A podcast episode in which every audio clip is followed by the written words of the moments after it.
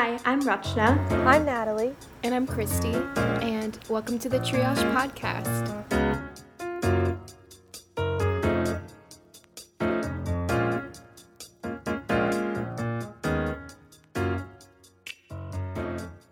Hi, everyone. Welcome back to another episode of The Triage. I'm your co host, Natalie. And I'm Christy, and Rachna is studying for her exams right now, so she will be back in a bit. But yeah, we just wanted to say that she will be not in this episode, but we wish her luck. Yeah, we're thinking about her and how she's to kick butt on her exam mm-hmm. this month.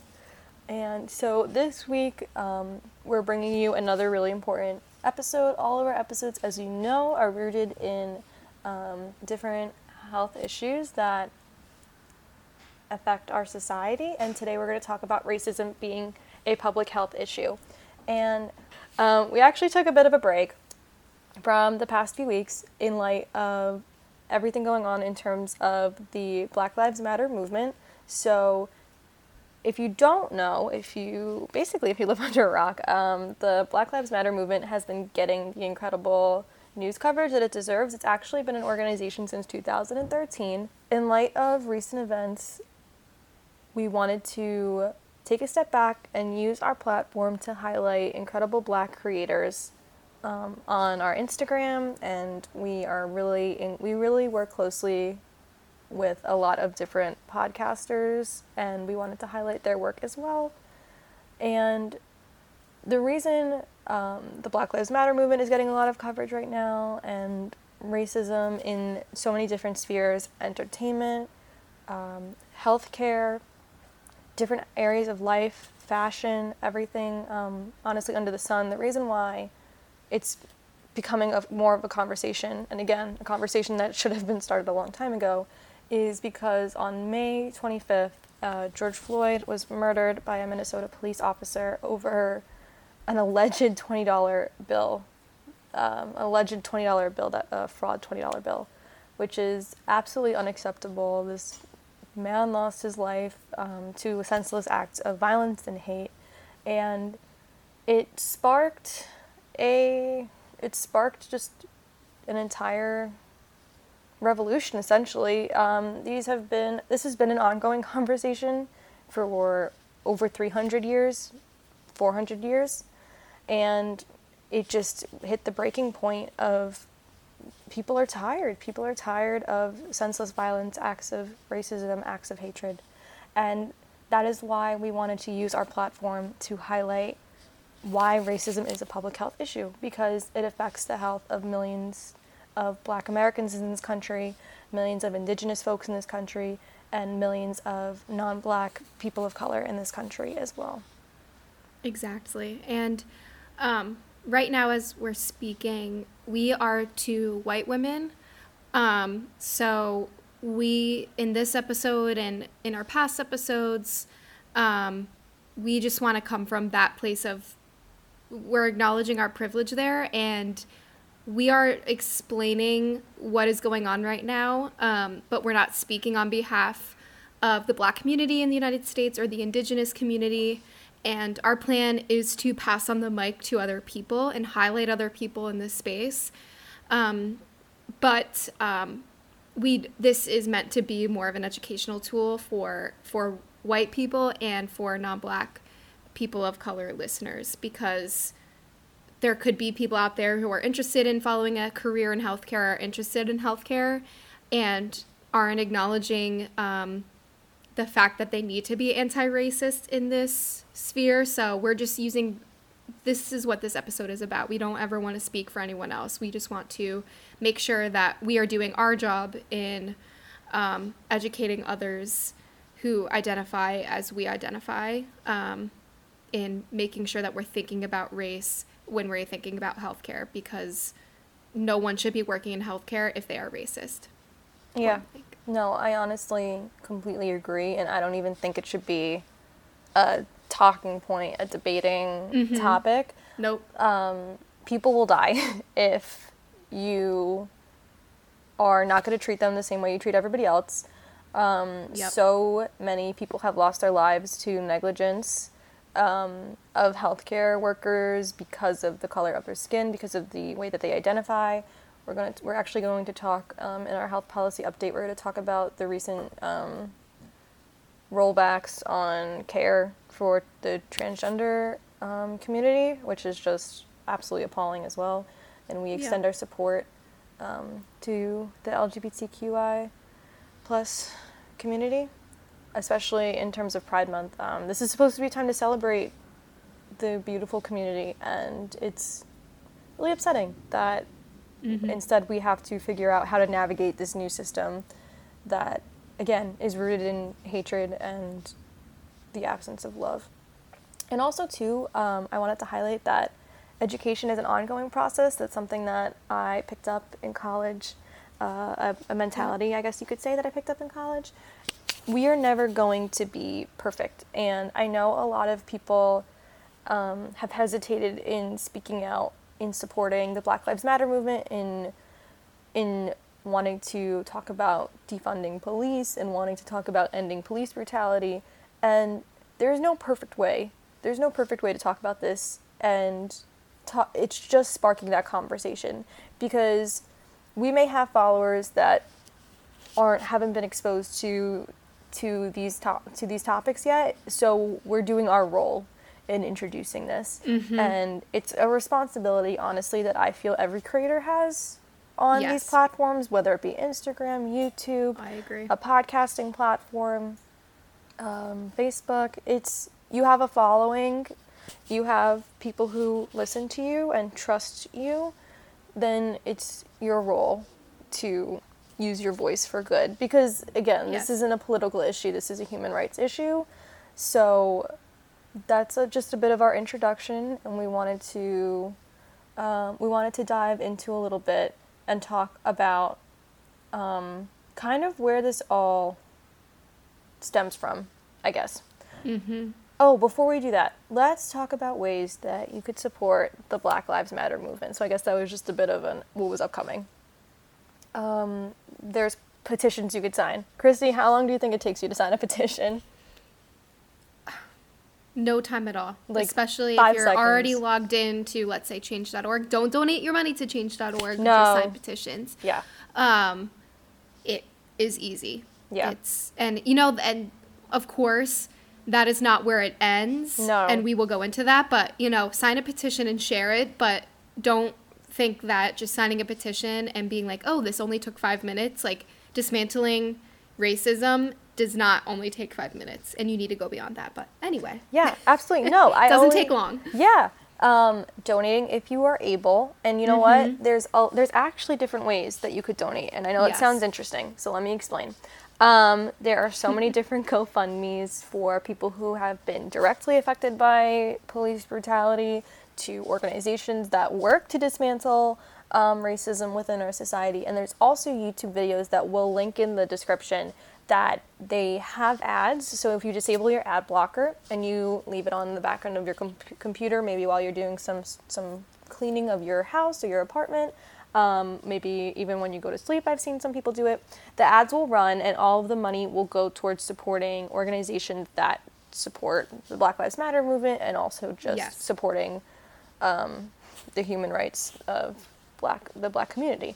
So that's another way that honestly you can donate without spending a dime is just letting the ads run. Protesting again if you're able. Um, Christy, you want to talk about some of the amazing protesters that you've seen? Yeah, so uh, I live in Arlington, Virginia, right outside of Washington, D.C. And of course, in our episodes, we talk about the importance of social distancing and making sure that we're being safe with the other pandemic that's going on, which is COVID 19, on top of the uh, pandemic of racism in our world and in our country. But for protest, for last weekend, I.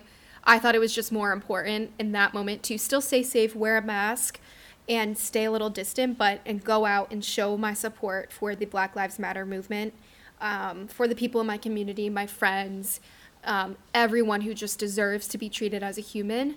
And um, since I, I am outside of Washington, D.C., I went to the Black Lives Matter Plaza um, on 16th Street, and it's uh, right in from the front of the White House, and the fence just got further and further back from the White House, so you couldn't even go anywhere near the White House, which is just interesting Yeah. um, and not surprising. But the most important thing that I think I saw at that protest and what made me emotional, the friends I was with emotional, was that there were a bunch of people, a bunch of healthcare workers in white coats protesting. Oh my God, I'm getting chills thinking about it. But, you know, a lot of naysayers and honestly racists who are saying that you shouldn't be going out and protesting um, and that it's despicable to be doing that during a pandemic. There are healthcare workers who are on the front lines of that pandemic and they are showing their support for the protests because they understand that racism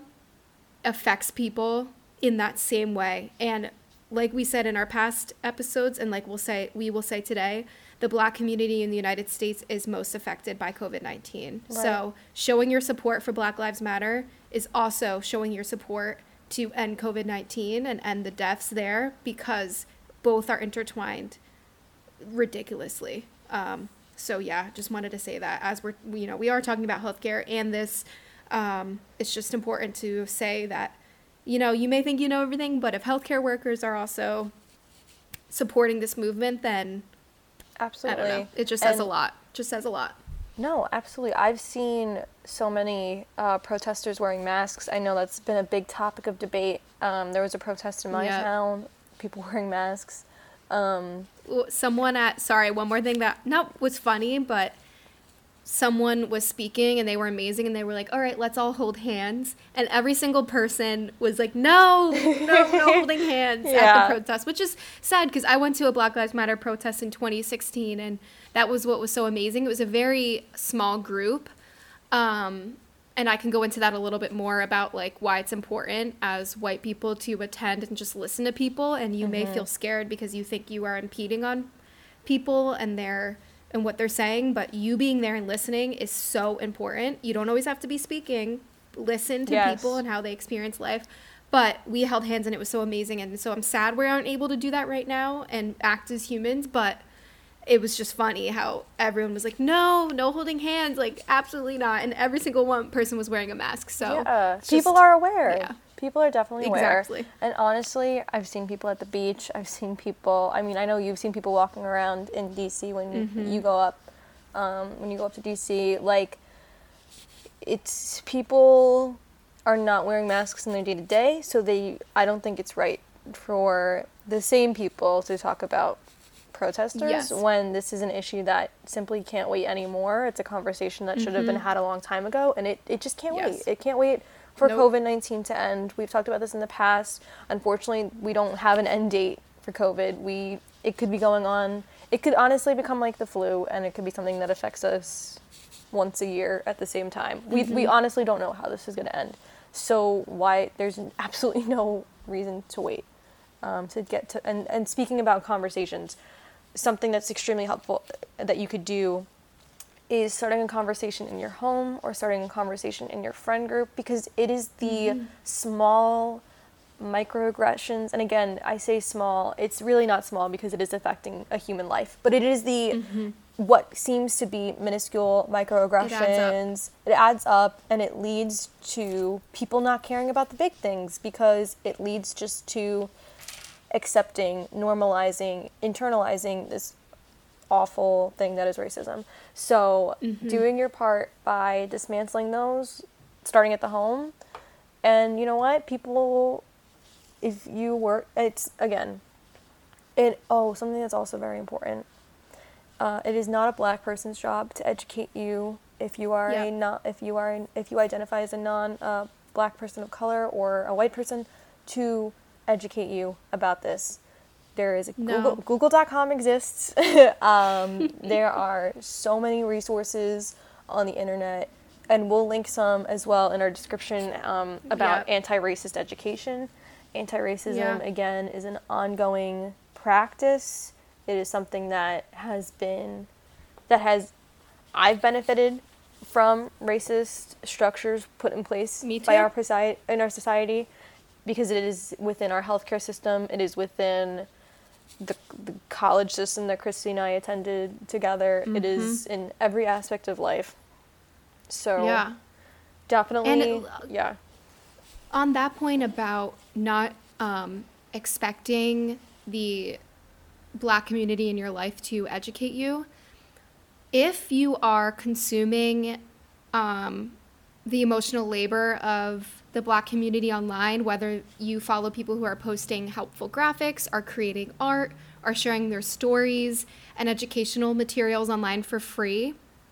Um, if you can, that's another place where you can donate and directly impact the cause that these people have been fighting for for a long time. These this community has not just started posting graphics. They have not just started posting stories. They've been doing it for a while. Um, they are just finally getting time that I hope continues and sustains. And it's all of yes. our jobs to ensure that it still is ongoing forever from this point. But something that you can do is donate to these amazing people who are putting together. Um, putting together these educational resources for all of us to share in beautiful ways online like rachel cargle for example um, is a huge voice and huge educator of the people. Um, she doesn't do it through like a university or anything. Um, she just does it through what she puts out online and what she puts out through text and speaking engagements. And so if you can, she people like her have Cash App, they have Venmo and have PayPal in their bios and in their posts. That's something that you can do is is say thank you through money yeah, to them absolutely. for for putting that emotional labor in um, to educate us. And yeah, I just think that's important too, and it's another way to make sure you're contributing. Yeah, and like going along with um, one more fact about donating, like Black Lives Matter, it may have like gained traction through the hashtag because that is how um, the organ- the organization was communicating and connecting um, current events to their organization, but it is not just a hashtag and it is not something that's going to, once that trend mm-hmm. on Twitter t- is taken over by other things, um, it's still, it's not a trend. It is an ongoing movement and it is, um, it's not a, it's not a sprint, it's a marathon. So if you're able, um, finding an organization that you're really passionate about and becoming a monthly donor, and it could be $5, like really, really goes a long way because unfortunately, once you know this traction is the media is just always changing they're always changing what they're highlighting and it's not always positive mm-hmm. things. So once this you know runs out of its media cycle people are going to stop donating unfortunately. People are going to stop talking yep. about this. So you know take mental health breaks. Prioritize you know prioritize your mental health. It is so um, it is so draining learning about this all at once but we also have to remember our black um, community members who have experienced this every single day of their life. So mm-hmm.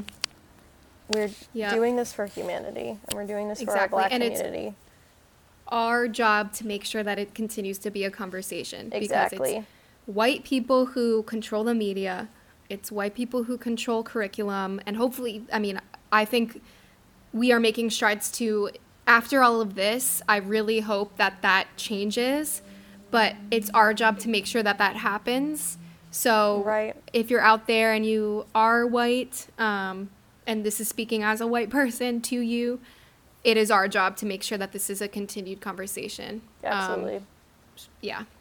Write to your congressional officials and your state officials and your local officials. Write to educators. Somebody that um, I work with is she hired an anti racist educator to look over a set of proposals that she created with her friend um, for their high, their high school that they graduated from because they want to propose an anti a thorough anti racist curriculum, mm-hmm. not just reading a book here or there, like a very thorough anti racist curriculum because it is the job of schools to dismantle these harmful exactly. ideolo- ideologies and practices that people become a part of without I would say at a young age without realizing it and then there is a time when that responsibility shifts to you to become yes. aware of your privileges, to become aware of the systems that you are part of because you are affected by them, whether that be positive or negative, you are affected by them. And it is our role, again, exactly what Christy said. Um, it is our role to make sure that this conversation does not stop and it does it just keeps going until yes. until hu- people's human rights are honored. Like it's like so frustrating because it's so unbelievable that well, I guess that's me as a white person speaking from my privilege, but it's just so unbelievable that we have to continue to have this conversation. But Yeah. And like going on about the conversation and spreading information, like I feel and this is again speaking as a white woman and I'm not trying to talk about other white women in a demeaning way because I feel like I am I can't like make fun of something that I am. You know what I mean? Like it's not my I don't know how to say this the right way, but we've, I feel like benefit- some we've people- benefited from it, but we benefit from it. Um, but a lot of white women, especially creators and bloggers, like post eh, lately have been posting like spread love, like everyone is human as their like stance on the Black Lives Matter movement and about the human rights crisis we have. Which like I understand where people are coming from and I am someone like that too. I'm always like, yes, I love in my life. We're all human. But right now it's like that's not really helping No. because not everyone is treated as human right now and you instead of being like let's all we're all human let's spread love like love has not helped and saying these things has not helped stop this like you know like Right. you have Take- to take concrete actually actions. take exactly take concrete actions and understand that like most of this country and the world has not been built on love and Right. spreading love it's been built on revolution and yeah so yeah, that's another thing that's very frustrating. Yeah. Um, the demonizing of the looters, um, the demonizing of the Mm-hmm. protesters, when meanwhile, um, so many instances of defacing and vandalizing, like vandalizing, have been not people participating in the protests. They have just Yep. been people out coming from- in from the physical the physical like community of like wherever the city or wherever um, the protest is happening so that's been very confusing um, but exactly what Christy said, this country was literally founded on a revolution. So I don't know why people who are like obsessed with like uh, like the Revolutionary War and all that, uh, all those types of um, interests are suddenly so against um, that same mentality of we are not going to just be complicit anymore and we have a voice. So that's very, uh, definitely very confusing. And the last way I would say to help is to shop black, which means to support black, um, small black owned businesses. Um, and I think that probably we'll probably be able to find a master link that I could also uh, throw in the description as well. Um, so I know I recently purchased some books from a black owned bookstore.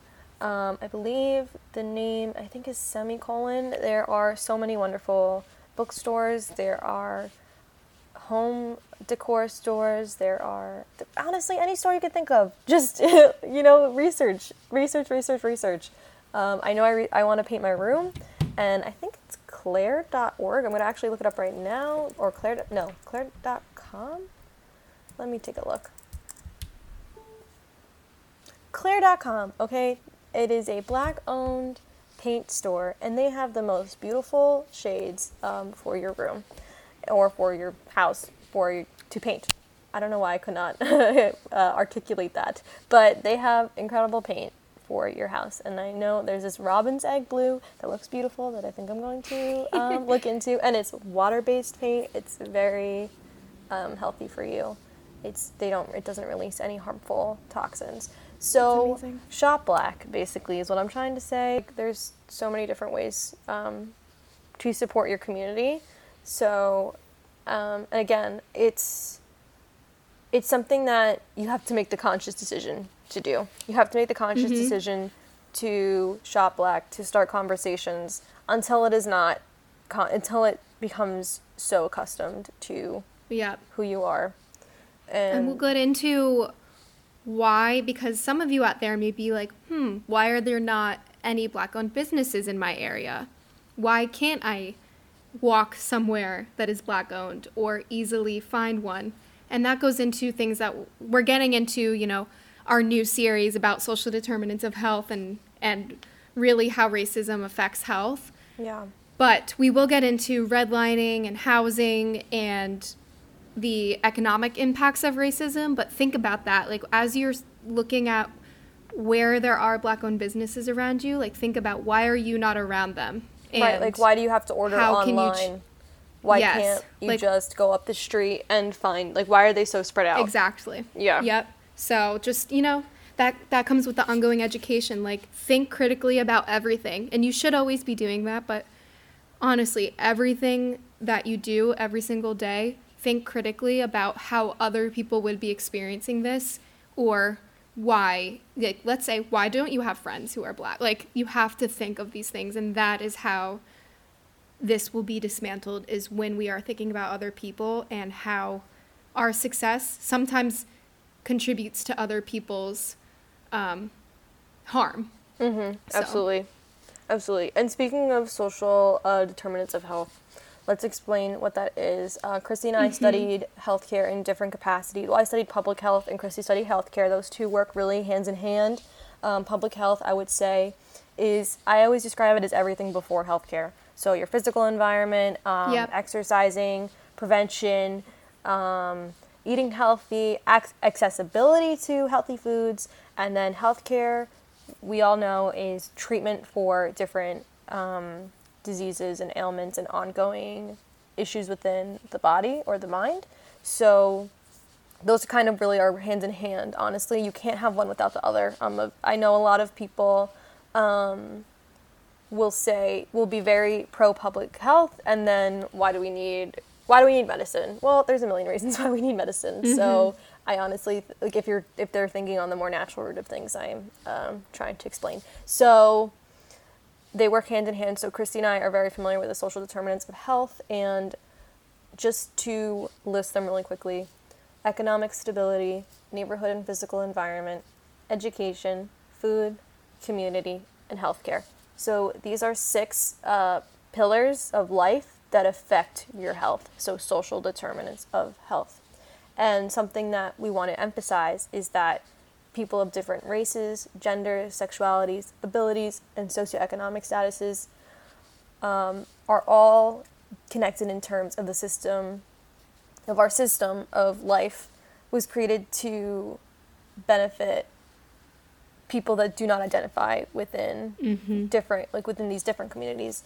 The system was created to benefit white property owning men and white women even though they were oppressed in their own way and people who do And identify as women in some exactly way. Yeah. exactly. Like we don't we Don't wanna say yeah, that- we will get into that later. Yeah. But it's kind of um, women definitely It's not the women same, yeah, yeah. women of all identities definitely still experience oppression um, but white women got most of these rights again after Yes. fighting for them and rightfully you know rightfully so um, a strong movement there's they're complicit in the problem. We are complicit in the problem. We as white women are complicit in the problem as well. Like even thinking about when it comes to voting rights and early on feminism and now still with white feminism it's not intersectional and a lot of women were not fighting for um, for women of color. So and we'll get into that too but yeah Yeah, and that's what we'll be. Yeah, that's what we'll be exploring over the next few Mm-hmm. weeks through our social determinant series about how race, gender, sexuality, ability, and differing socioeconomic statuses interact with these social determinants of health. yes And um, let's so let's let's get into it. Let's talk about racism being a public health issue. Yeah. Um, honestly, I just think about a few examples, and a lot of it is explicit racism when it comes like early on and, and now still, and we'll have more examples about this too, but a lot of initial testing was done on people of color and the black community. This is around the world and in our country a lot of research is done mostly focused on white men and now white women too but so when you think about birth control there was this this whole movement and it continues to be like oh why don't men take birth control? Oh it's because the men birth control makes them tired and makes them upset.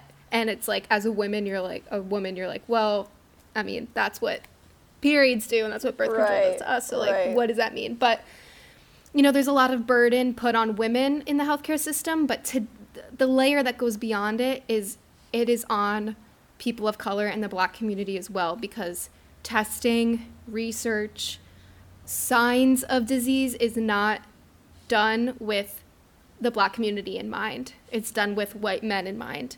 Um, and I mean, this week we saw ba- um, band aids. Just Yes. put out band aids that are for skin that is not white. Like, are you kidding? And again, that comes from a place of privilege of me saying, Are you kidding? Like, I've never noticed this because I'm white, and that has benefited me. Um, and there have been other co- companies, black owned companies, that have been doing this for years. Um, you know, there's Browndages, there, there's Tru-Colour. These are two companies that created bandages for other skin in mind other than white. And that's just, that's healthcare right there. I mean, think about having a band aid that doesn't make you feel comfortable, it doesn't make you feel human, honestly. Yeah. Um, Optum is a huge company in the United States. It is part of a Fortune 6 healthcare company, UnitedHealth Group, and they create, I mean, they create a lot of different technology for healthcare and um, practices, but they have algorithms that are attached to electronic health records that help physicians and hospitals track uh, health and track disease in patients. And since test, since coding and testing again is done in mind, is done with white men in mind, and most people who are coding are either men or white men. Um, it, this algorithm had implicit bias and had racial bias because it was not tested on on the black community. And so, um, as an example, this al- this health algorithm was used to assign risk scores in patients, and it gave the same risk level to the black community as white patients that were healthier. So, let's say a black patient um, was more at risk for heart disease. Since this algorithm wasn't made with them in mind, they it wasn't getting tracked. And let's say this person had a really was getting was not getting the treatment that they needed. How would they get the treatment that they need if this algorithm wasn't picking up on their ailments? And that's scary. And that's I know and that's an ongoing conversation. A few states that have used this algorithm um, have filed lawsuits, and this is an ongoing conversation. But as AI, as technology becomes in a more important part of healthcare, every community needs to be involved in testing and in the success of these products. And we talk about it all the time with COVID. Like every time there's a pandemic or a global crisis, it comes with a lot of innovation. But this innovation has to keep people other than white men involved in in that process. Recently, I actually saw on Twitter somebody was sharing a personal anecdote about how a family member um, believed they had COVID, and the I think it was the um, 911 operator or someone that they were calling for help had said, "Call back if your face turns blue." Black people's face do not turn blue if they cannot breathe. So that is just again implicit racial bias that has been like just p- a- come a part of the uh, like a go-to response to people not being able to breathe because of COVID nineteen. So it's Yeah. something that's so built into the system and has to be dismantled, honestly, from the foundation up. Exactly. And um, again, Rachana can speak more about this because she is currently in medical school um, and is a woman of color. And so I know she said it many times about how looking for signs of disease, like Lyme disease, I feel like is this thing that everyone knows oh, it looks like a bullseye or Yes. a target if you have it, but it's only really going to show up like that in, in lighter skin. Um, so she will talk about that more uh, because she has that experience and is actually in medical school. But I mean, something that could be i mean lyme disease is not a small disease. It's actually very um, impactful and harmful if you don't catch it. But if you don't catch it because you don't see it i mean that leads to paralysis. That leads to ongoing issues. And it's really because it only keeps it keeps the white population in mind when thinking about health communications in that aspect.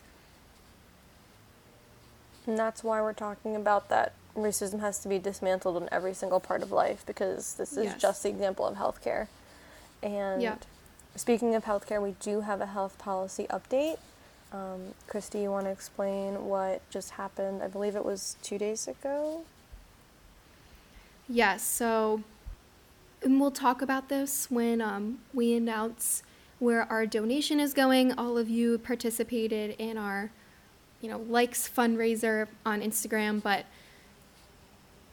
we talk about identity as being intersectional, um, like intersectional feminism, and we've seen that when thinking about the Black Lives Matter movement, especially during Pride Month, um, many people identify as Black and also part of the LGBTQI plus community, and for something like transgender health protection being reversed by the Trump administration, that is just uh, I don't I don't it's just really disheartening during this time. Um, people are not one they're already not protected by the health system, but now this clear sex discrimination protection that was um, communicated in the Affordable Care Act. Um, Roger Severino is saying that, that that doesn't encompass protections for transgender people.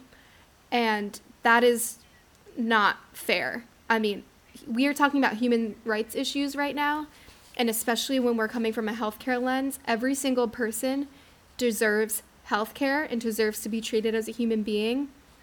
And if you are not being treated because you identify with the transgender community, if you identify with as being gay, I mean, the fact that healthcare professionals can turn you away, that is a human It's rights issue. discrimination. Um, yeah.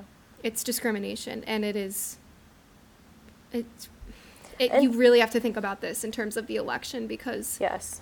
I don't know how you really could not think about it anymore For with this all of these human rights violations. happen for this to happen on the anniversary of the Pulse shooting, Oh in which so many people lost their lives to violence fueled by hate towards the LGBTQI plus community. Lives were lost, people were murdered.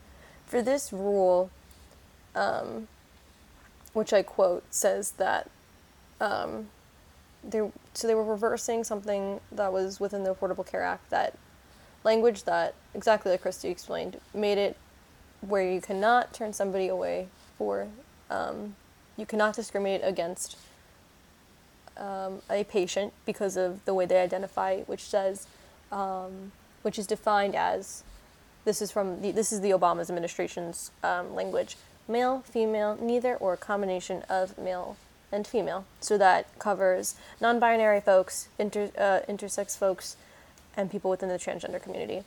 Um, the Trump administration came and said, We're going back, this is a quote, we're going back to the plain meaning of those terms, which is based on biological sex, which is just for plain to be equated to normal, you know, and I'm, you know, I'm, yeah, I'm reading this as plain meaning normal.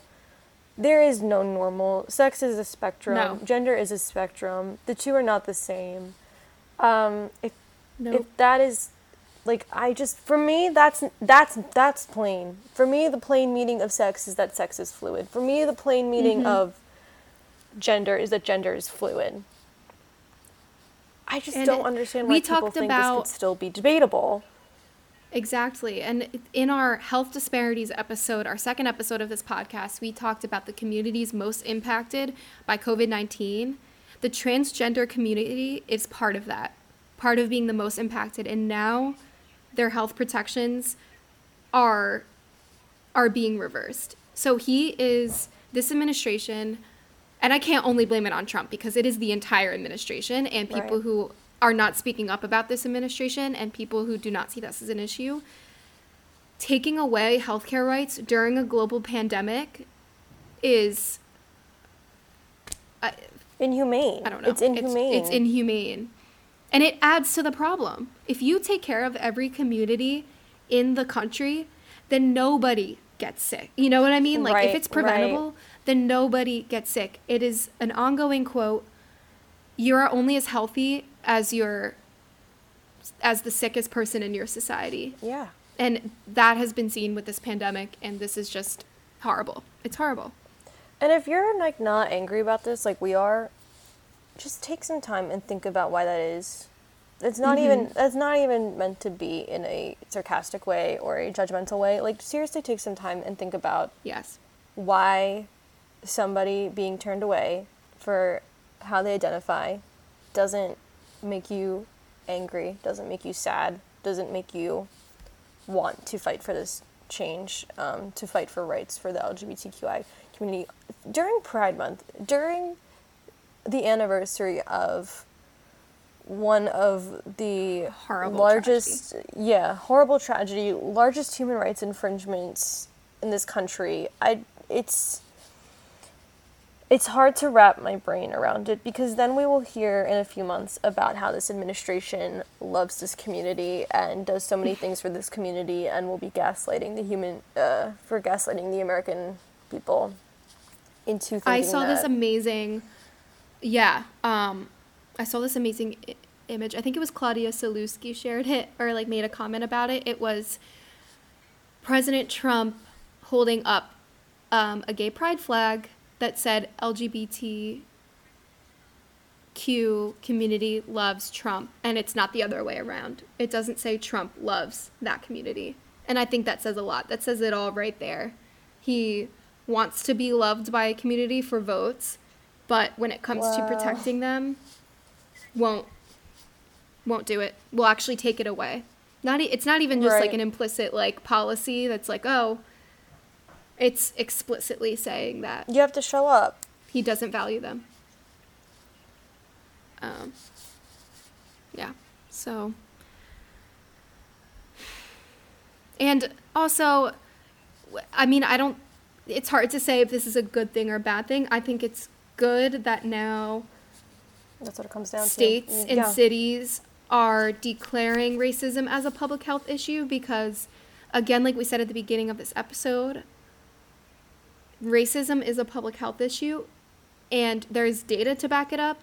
There's lived experience. There's there are stories that people have been telling on and on again about this fact but some people don't take it seriously until their government i mean people love the government and trust it so much which is i don't know interesting in my opinion but i feel like i'm getting a little too fired up now. But the fact that states and cities in the united states and i i, I haven't checked if it's around the world but they have declared racism as a public health issue. So if you're not listening and haven't been listening i really hope that you are listening now and realize and see how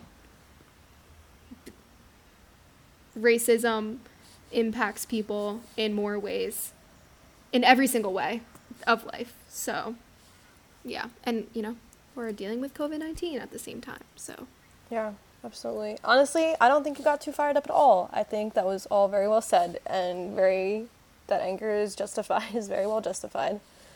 Um, and again, this episode was more of an introduction. We did cover a few examples, but unfortunately, there are thousands upon thousands, probably millions of examples that we haven't even touched upon. Um, we're going to be exploring them within the next few weeks, and we just wanted to say that um, keep up the good fight, everybody. To all our allies out there who are listening to this and hear us, thank you for listening. Um, to our black community, we stand in solidarity with you. This conversation will never be silent again, and I apologize for my own, com- you know, being complicit and waiting for convenient times, I guess, to talk about this because that is Mhm. moving forward. I make that pledge for that to never be the case again. Um, Black Lives Matter. Donate, educate yourself, and definitely show yourself some self love. It's yes I, I think I mentioned this earlier, but it's a it's not a sprint, it is a marathon, and we're all in this together. To our LGBTQI plus community, again, we love you, we stand with you. To your lives matter our black, yes, to our black to our black community members who identify within the LGBTQI plus community, we love you and we stand with you. Um, but everybody have a wonderful, wonderful week. You can reach us on Instagram at the triage if you want to have a conversation with us about this episode in particular. We'd love to hear your feedback. If there's anything that we could say differently or explain differently, it's about just having the conversation. that's what it's all about. And we would love to hear about how we can make this better, how we can make us talking about this stronger, how we can make talking about this um, more uh, just give us some feedback. That's basically what I'm trying to say is give us some feedback, please. And Yeah. everybody have a wonderful week. Thank you so much for listening.